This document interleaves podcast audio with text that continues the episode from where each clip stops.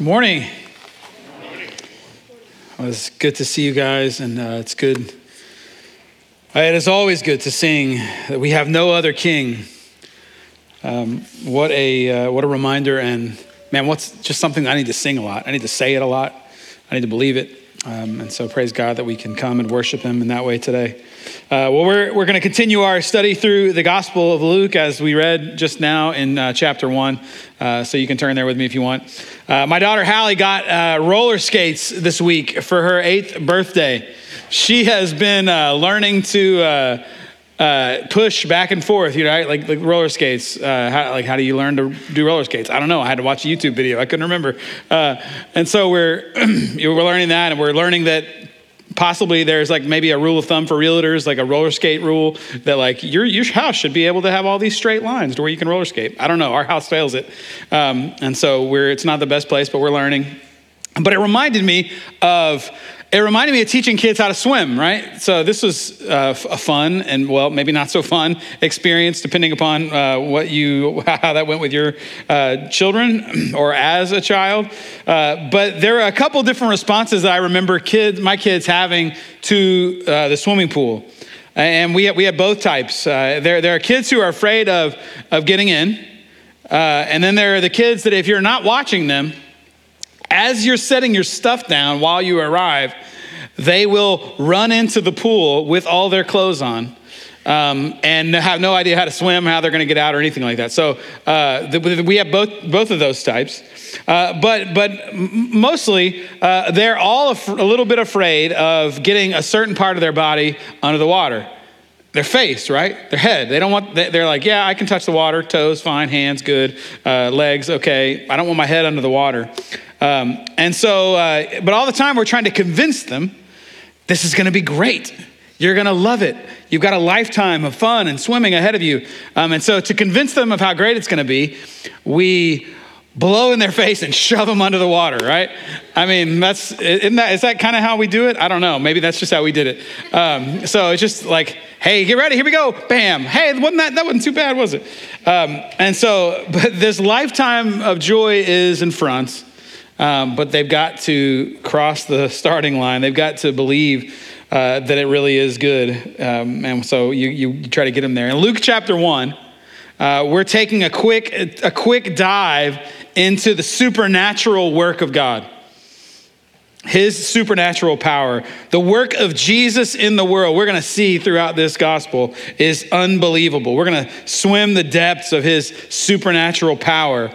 Uh, but to do so, uh, we have to take step one, and he's and God is, is, is beckoning us, calling us into the waters uh, that we would believe, uh, that we would see his work and believe in him.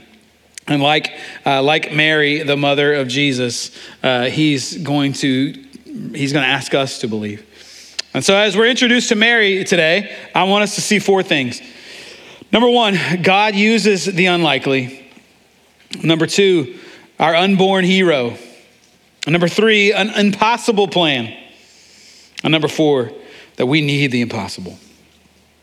Let me pray for us. Father, it is it is altogether impossible that you would that you would even regard us at all. It is altogether amazing.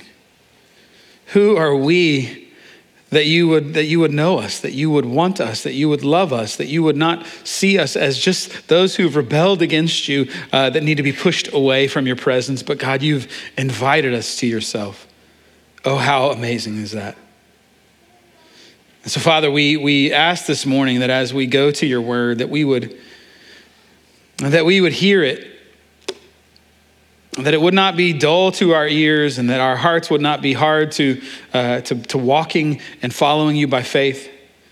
God, we need, uh, we need uh, the milk, the true milk of your word. Would you satisfy us there? And so speak to us now. We ask this in Christ's name. Amen. Well, welcome to the longest chapter in the New Testament. Uh, you're, uh, if you really love Christmas, this is your chance, right? So uh, we've, we've uh, I, am not going to name names of anybody who might have their Christmas tree up already. Um, but uh, but this is the this is the year for you as we begin Luke. Uh, we're gonna we're gonna be going through Luke one as we get into uh, the Christmas season, and we're getting the mega account of uh, the incarnation of Jesus. Um, we're still a month away from Advent, but here we are on the fall festival morning talking about Gabriel showing up to Mary. Um, it, what a scene. I want us just for a second to consider the context, uh, to consider where, where are we in the Bible. Uh, so Luke's audience, they knew the situation. Uh, but, but sometimes I think we can really easily zoom in on a, a, a something, especially something really familiar, and kind of look in really closely at the particulars and lose sight of the whole forest.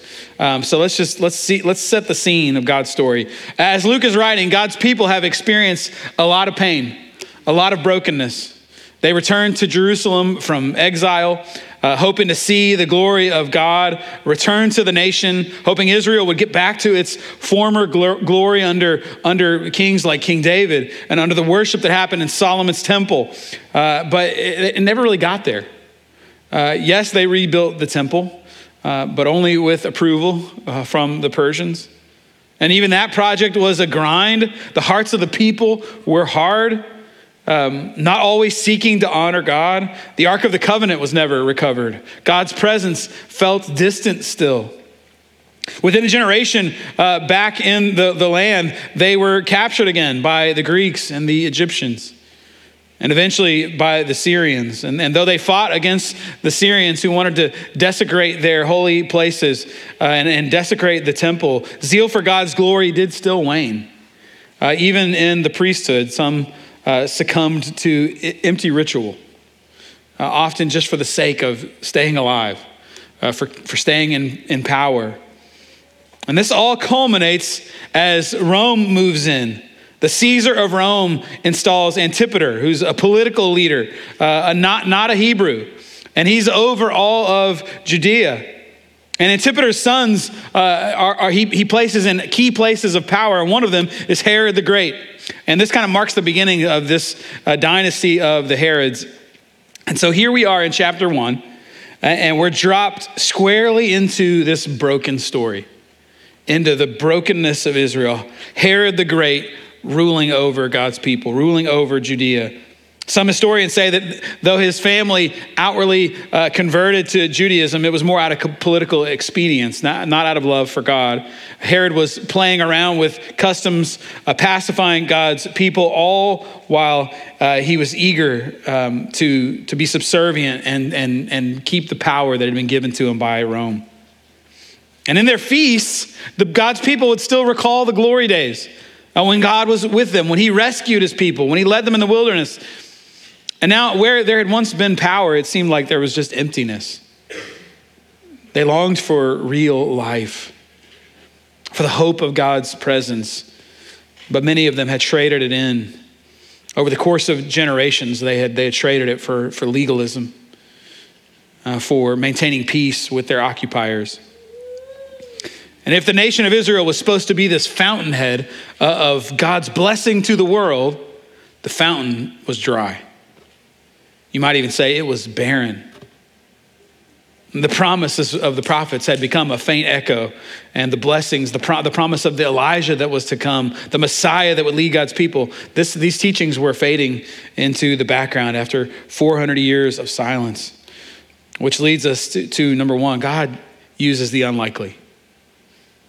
So I love this moment here at the beginning of Luke where here is this wasteland uh, that is the nation of Israel, which powerful, which powerful people in this story are, are gonna, are gonna rise up? Which ones are gonna, are gonna be the, the, the kingly leader to take control? So in scene one, which we looked at last week, Luke zooms in on who? On an old priest it's like, yeah, that's not going to do it, Luke. That's probably not going to be uh, where the real fruitful stuff's going to happen. And of course, his wife is actually barren, uh, both of them very old. And from uh, this barren couple, uh, Zachariah and Elizabeth, we, we get just a little sign of life. An angel shows up and says, I'm going to bring life to this barren system. I'm gonna, I'm gonna do it by bringing life from an old priest and his barren wife.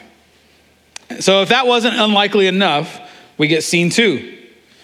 Now we move from the sanctuary, at least kind of a likely space where some, something good might come, and now we move out to uh, the middle of nowhere. Now we move out to the countryside of Galilee to a little town called Nazareth, and there we meet a young girl.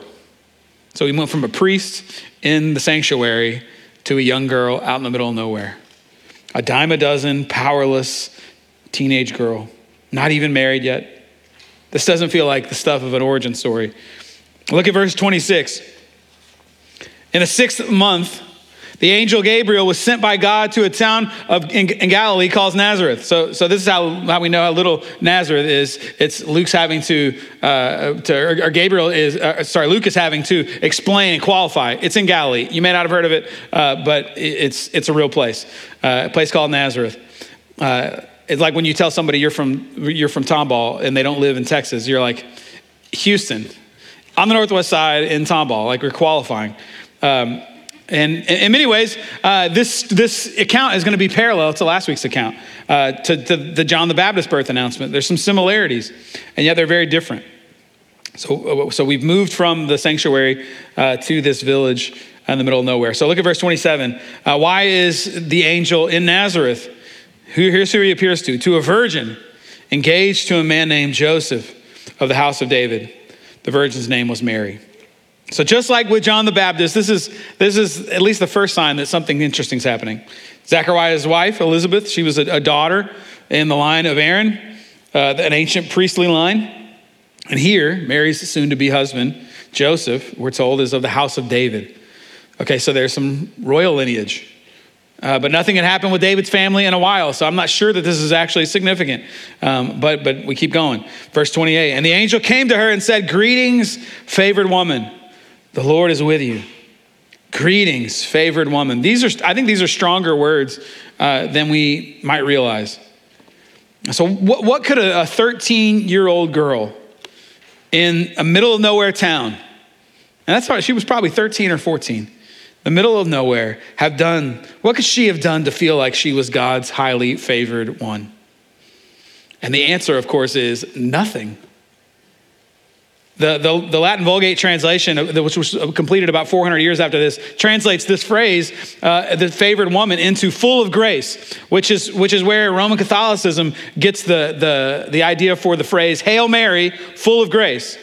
It's, it's, a, it's a repetition of Gabriel's greeting here. Greetings, Mary, full of grace. Hail, greeting, uh, full of grace uh, to, to Mary. But this isn't a right interpretation of that word. This is, this is a word of blessing being spoken upon Mary, not, not a description that she is full of grace, which some would then twist to, to teach that Mary has grace that she can then dispense out to others. Of course, that's, that's not a view uh, that's in line with the scriptures or even church history. The Bible never suggests that Mary should be the recipient of our prayers or that she is dispensing grace, that we should worship her. In fact, this view actually reverses the point uh, that I think we're seeing right here in Luke's gospel. The grace of God doesn't show up to make much of Mary. The grace of God shows up to invite a nobody named Mary into the story of God's grace. And, and isn't that what happens to us? Isn't that who we were? You and me, if, if you watched, if, if we watched your story this morning played out on a movie screen, your story of grace, when God came and saved your life by his grace, when, when the, the time that you heard that he could forgive sins, when, when you heard that he could forgive you, and his grace moved into your life, what, what would we say when we saw that movie, when we saw that story play out? Wow, what a story. God really found a gem. Is that what we would say? Man, God saved himself a good one. No. No, we wouldn't say that. We wouldn't say, what a great person God saved. No, when the gospel comes to you, uh, uh, believers erupt. All of heaven rejoices and says, Oh, what a great God. That he would save such a one, that he would save anyone. Oh, what kindness that he would take a sinner and adopt them as his child. We don't praise the excellencies of you and of me. We praise the excellencies of Him, the one who called us out of darkness and into His marvelous light. And so I, I want to ask do, do you feel invisible today? Like Mary, like your life is just out in a nowhere place that nobody cares about, unremarkable. Maybe you feel hollow, that you're unfulfilled by your career. Maybe, maybe you've even gotten married and had kids, and yet you still feel exhausted and alone. Maybe you're entering the retirement years and you're looking around going, is, is this all I accomplished? Is this all there is? Or maybe you're a teenager like Mary. Maybe you're a junior high or a high school student. And maybe you're feeling lost. Like, nobody understands me. I'm never going to amount to much. I, I don't even know if I have a lot of friends. I think a lot of us feel that way. I think a lot of people are feeling alone right now. Know this the God of grace comes to the lonely. He comes to you. He's for you. And when His grace comes into your life, your life means something. Not because of you, but because He's the one who gives such grace. He brings meaning to broken, unlikely places. God shows favor to unlikely people like you and me. And if you've trusted Christ, He did that for you. He did it for me. He's done it for anyone who would believe. So the angel says to Mary, The Lord is with you. That's unbelievable. God is with you. And so you can understand why we read in verse 29 her response. But she was deeply troubled by this statement, wondering what kind of greeting this could be. She's got to be going, What is happening? I am a no one. I live in Nowheresville where nothing exciting happens and no one of importance ever, ever is. And I'm sure she's stunned at the sight of an angel, uh, but according to Luke, I, I love that, that she seems even more stunned by what he said. Greetings, favored woman. She's staggered. She's speechless. What kind of greeting is this for me? And then in verse 30, the angel told her, Don't be afraid, Mary, for you have found favor with God. He, reminds her, God's blessing is on you, His grace is to you. Gabriel has some doozies he's about to drop on Mary. Uh, but before she can hear all that, she needs to know God's with you. God's grace is on you. It's not you, it's Him. He's giving you grace. Grace for the unlikely. Number two, the unborn hero. There's a lot of great people in these uh, stories. Right here in chapter one, we're going to meet Elizabeth and, and Zachariah. they are awesome. We're going to see more of them next week. Mary, John the Baptist, uh, certainly important, fantastic characters in God's word, people who uh, God used. But there is no doubt in the culmination of these two scenes, only one person is the main character, and he hadn't born yet. Listen to what Gabriel tells Mary in verse 31. He says, Now listen, you will conceive and give birth to a son, and you will name him Jesus. He will be great and will be called the Son of the Most High, and the Lord God will give him the throne of his father David. He will reign over the house of Jacob forever, and his king will have no end. Now, I, I, I, don't fancy myself like an amazing storyteller, and so I'm not going to really try to tell Luke how he should have done this. Um, but, I mean, he's not leaving a lot of suspense, is he? Like, I'm just going to throw it all out there. He's, he, I mean, Luke, you got 24 chapters to go. You're going to just roll all this out right now? But this is, yeah, the Holy Spirit inspired this, obviously. I'm just being facetious. But, uh, but Luke's not saving bullets, is he? He's, he's coming out first inning, 100 mile an hour heaters, I mean, from the top. Uh, he's not saving his arm. Uh, listen to what he says about Jesus. Verse 31. I, I, just want us to hear kind of the things he's saying. You'll conceive and give birth to a son, and you'll name him Jesus. So I just want to make a list of what he says right off the top. Uh, a, a, month from now, uh, when people are singing Mary, Did You Know? Uh, she knew some stuff. Like she knew some stuff right here, right? Uh, so here's what we see. Number one, Jesus. You'll call his name Jesus. Luke doesn't elaborate, but this is, this is a play on the Old Testament name Joshua. You'll name him Yeshua. This is what it would have sounded like to Hebrews ear, Hebrew ears, uh, or Jesus uh, in Greek. And we say in English, Jesus. This, this name means the Lord saves.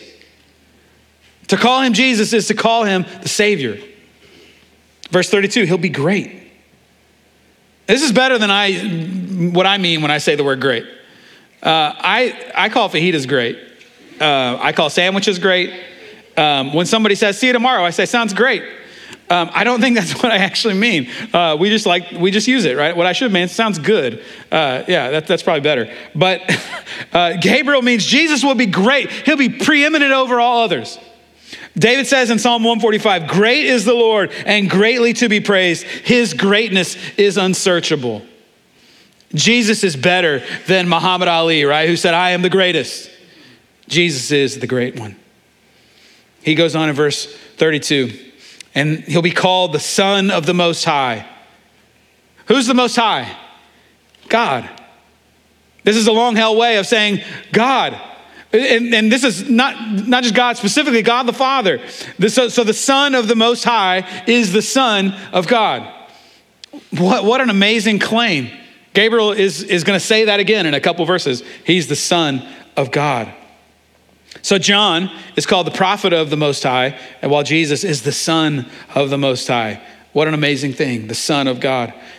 And Gabriel goes on, and the Lord God will give him the throne of his father David. This is, this is to fulfill 2 Samuel 7, where, where God tells David about the, the coming ruler in 2 Samuel 7 14. I'll be his father, and he will be my son. And then a couple verses later, God told David, Your house and kingdom will endure before me forever, and your throne will be established forever. That hasn't really been Mary's experience. That hasn't really been the experience of God's people, so they thought. But Gabriel is saying now, it's coming still. This is him. A descendant of King David is what we are dealing with, right? The great, great, great, great grandfather of Joseph, who will be Jesus' legal father, is King David. Jesus will sit on the throne of his father, David. Verse 33 He'll reign over the house of Jacob forever. As the ruler on David's throne, he'll be over the house of Jacob. That means he'll be over uh, the nation of Israel, over uh, God's people, over the people of Mary. Israel had been a shell of its former glory. The only kings that they knew were enemy kings. But this is Israel's true king. And what kind of reign will this king have? Like a good, like 50 year reign? They needed a good one like that, like a good 50 years. No, he's going to reign over the house of Jacob forever. Forever. Man, this is beyond. This is beyond just a good new leader. This is Isaiah, Isaiah 9 sort of stuff. His kingdom will have no end. And note the timing. What has Jesus done at this point? What has he done that Luke is showing us? Luke is not presenting us some good man who has, who has been an accomplished leader, who is now being promoted to carry the name Messiah. That's what some of the cults would teach. No, he is the Son of God, the Messiah, the King of Israel forever. When? Before he is ever born. This is our pre existent king. The hero isn't even born yet. And to the Jewish listener, some, someone like, you know, Mary, they would hear Gabriel's words about Jesus with, with, with interest. Wait, wait, who is this? This is some incredible stuff, some amazing words. So then we see number three, uh, the impossible plan. I love that Luke's account of this interaction uh, with Mary, uh, with Gabriel and Mary, is, is exactly how it seems like it would have gone with a teenage girl. That's Not, I'm not saying anything about teenage girls. Follow with me here. I, I, I can even imagine Mary, as she told this story to Luke, likely in her older age. Um, he told me all these amazing things about Jesus, about who Jesus would be, And, and I mean, I can reflect now and, and, and how unbelievable and amazing all of these things were, that something monumental was happening in history. And she will soon. She's going to sing a song about it uh, very shortly. But after the angel gives his roll call of all these amazing things that Jesus is going to be, what was Mary's reply? The exact one that you, any of us would have had. The exact one that any teenage girl would have had. Uh, verse 34 Mary asked the angel, How can this be? Uh, I'm a virgin. Perfect, right? The perfect response. Isn't that what we would have been asking? Soon she's going to be writing these amazing songs and, and, and she's going to, she's going to ponder all these things in her heart of who Jesus is and is going to be. Uh, but her first response to Gabriel is, um, hey, uh, just hold up just a second. Uh, we need to have a quick talk. You said a lot of stuff there, um, and it was great, but I kind of stopped computing it all when you said uh, that I was going to conceive and give birth. She's going, I, I know some stuff. I had the talk already. Uh, I know about babies. I know how that works. And there's just, uh, there's nothing going on here. Uh, and, and, but check out what he says in verse 35. I, I, I love the, this is, this is a real response uh, to such amazing news. In verse 35, the angel replied to her and said, The Holy Spirit will come upon you and the power of the Most High will overshadow you. Therefore, the Holy One to be born will be called the Son of God. That's amazing. God Himself, the Son of God, will be born. This is the incarnation, and it is amazing. And Mary has to be just going, What on earth? I think this, I think this little interaction here tells us just a couple of things um, pretty clearly. Number one, it says it teaches us that Jesus was born of a virgin. I know that may seem like, well, duh. Of course, that's what it says. Um, but our contemporary minds and many around us want to explain things like this away. Uh, but there's no interpretive debate here about what Luke is saying. Unless we just throw out Mary's reply altogether, or unless we just say, ah, Luke we don't have to, you know, he was kind of taking some liberties. Uh, he was telling, he was, he was playing with the story here. We don't, we can't do either of those things, right? This is Luke's verified testimony taken, eyewitness account given account. We can't do this. This is God's word. This is inspired by the Spirit. This is the teaching of the gospel account. It is what was understood by the early church. No one added this to, to the story generations later. No, Jesus was born of a virgin. Number two, Jesus was born of a virgin so he could be sacrificed for us. I think I've overlooked this interaction before. It can be so familiar. But this is this. I saw this as I read in a commentary this week uh, that this there there are a lot of similarities to this and the creation account. That the whole Trinity is present. Remember in Genesis 1, just as the Holy Spirit hovered over the waters in Genesis, now we read that the Holy Spirit comes on or comes over Mary. And just as God spoke uh, creation into existence, now by the power of who? Power of the Most High, of God, God the Father, He brings forth a body, a tiny little fetal body. Hebrews 10 5 says this about Jesus. Therefore, as he was coming into the world, he, Jesus, said, You did not desire sacrifice and offering, but you prepared a body for me. And then in verse 14, for by one offering he has perfected forever those who are sanctified. That's about Jesus. The divine Son of God. He was born as a man a little baby. He was incarnated into the womb of Mary, fully man with, with an umbilical cord. Like all the human stuff. A human mom that would feed him, that would teach him, but fully God the Son by the power of the Most High God. We needed a God man to be our sacrifice. one who could die as a man in our place, but one who could do so without sin. What an impossible plan. But one ordained by the, the, incredible and sovereign mind of God Himself. To Mary, this seemed crazy, but when, when the power of God is on the scene, we're gonna see, we're gonna see even crazier things than this. Notice Gabriel doesn't scold Mary here for her astonishment. No, he, he comforts her. He gives her courage for the path ahead. He says this in verse 36. He's telling her, You're not alone. Look at this. He says, Consider your, your relative Elizabeth. Even she has conceived a son in her old age, and this is the sixth month for her who was called childless.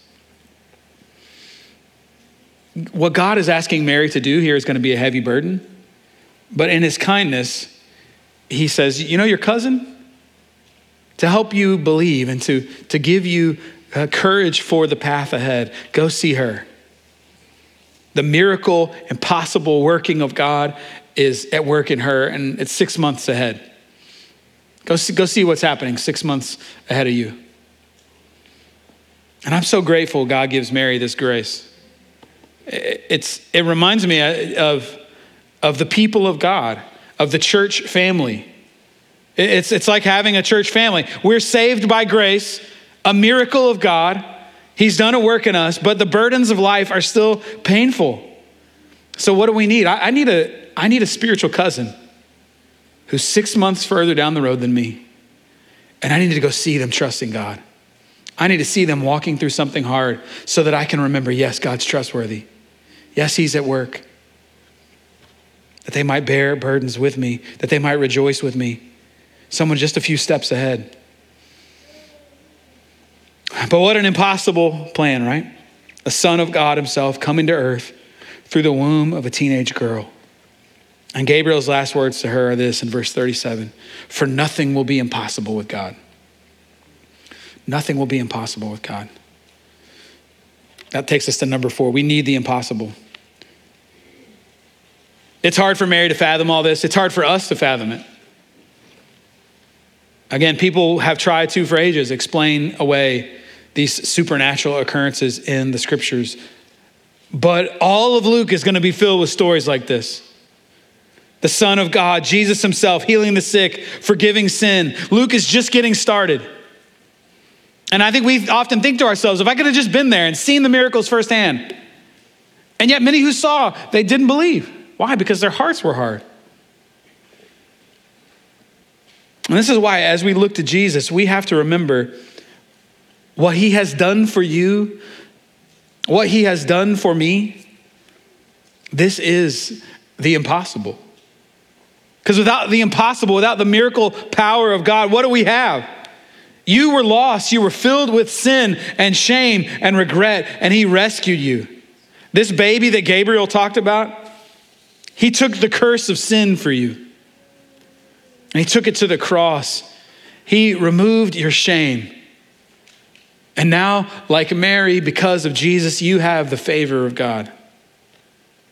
Not because you did anything, but because the Spirit of God came over your life and He gave you a new heart. He brought you to life by His grace. What a divine exchange. That He who knew no sin became your sin. And then in its place, He gave you His perfection. You didn't earn it, you still can't, but He did it for you. And even now, He's making you holy. And like Mary, he tells you, he tells me, he tells us he'll be with us till the end of the age. That's a miracle. All that is a, an amazing miracle of God, but none of it even matters unless he did the most miraculous of all, unless Jesus walked out of a grave three days after his lifeless body had been carried inside. Oh, we must believe the impossible. We our faith is in what could only be done by God. The road forward with Jesus will be difficult. Therefore, we must trust in what the impossibility of God to know that neither height nor depth nor things present or things to come can separate us from the love of God in Christ Jesus. Because only as we believe that can we respond the way that Mary does. In verse 38, she says, See, I'm the Lord's servant. May it happen to me as you have said. And then the angel left her. Mary believed that God was with her, but she knew what was coming. She, she knew that her life going forward would be, I mean, there, there, this is scandal, right? Uh, there would be those who would that would that would think ill of her. She had to certainly she had to imagine that Joseph might even leave her, uh, that she might be all alone with a baby, which was terrifying. Certainly, she was fearful. And I don't think there's any way at this point that she could have seen and, for, and, and known what was to come through the cross and the empty tomb. But in such a powerful word of trust, she says, I'm your servant, Lord. Let your plan happen. Sounds kind of like Isaiah, right? Here I am, Lord. Send me. Sounds like the words of, of trust uttered by Esther and by Ruth, by Job. And so we are in the same situation. How is it for us when life is difficult? Do you trust and believe that the same unmerited favor that, that Gabriel announced to Mary, that, that that favor of God also rests on you? I think we'd struggle. I think we have to be encouraged again to believe. And so I, I just want to encourage us this morning fear not, favored saint. Fear not, God is with you. He will be with you to the end of the age. If you are in Christ, He is with you. And whatever trial you're in, whatever dark road He has called you to walk down, whatever, whatever season you're in that it's hard to see how this could actually end well, submit yourself as His servant. Walk by His Spirit and His power will overshadow your weakness and your inability and he will accomplish something that you could never accomplish on your own. For with God, all things are possible. Nothing is impossible for him. Fear not, beloved. God is with you. Let me pray. Father, would, would you would you just let this reality sink on us today?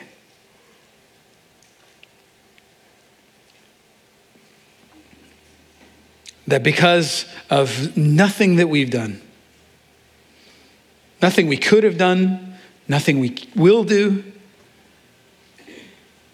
your grace is on our life. And it is all because of Jesus. Father, you are so merciful to us. And so, Father, today, as, as we may feel alone, as we may walk through uncertainty, as we may long for your promises to unfold in our life and we, we wait, would you give us uh, the grace to walk in trust? To walk knowing that you're with us each step. To walk knowing that your spirit empowers us for each moment. Father, would, would you demonstrate yourself, make yourself great through us? And God, would you do this all for the sake of your name? Amen.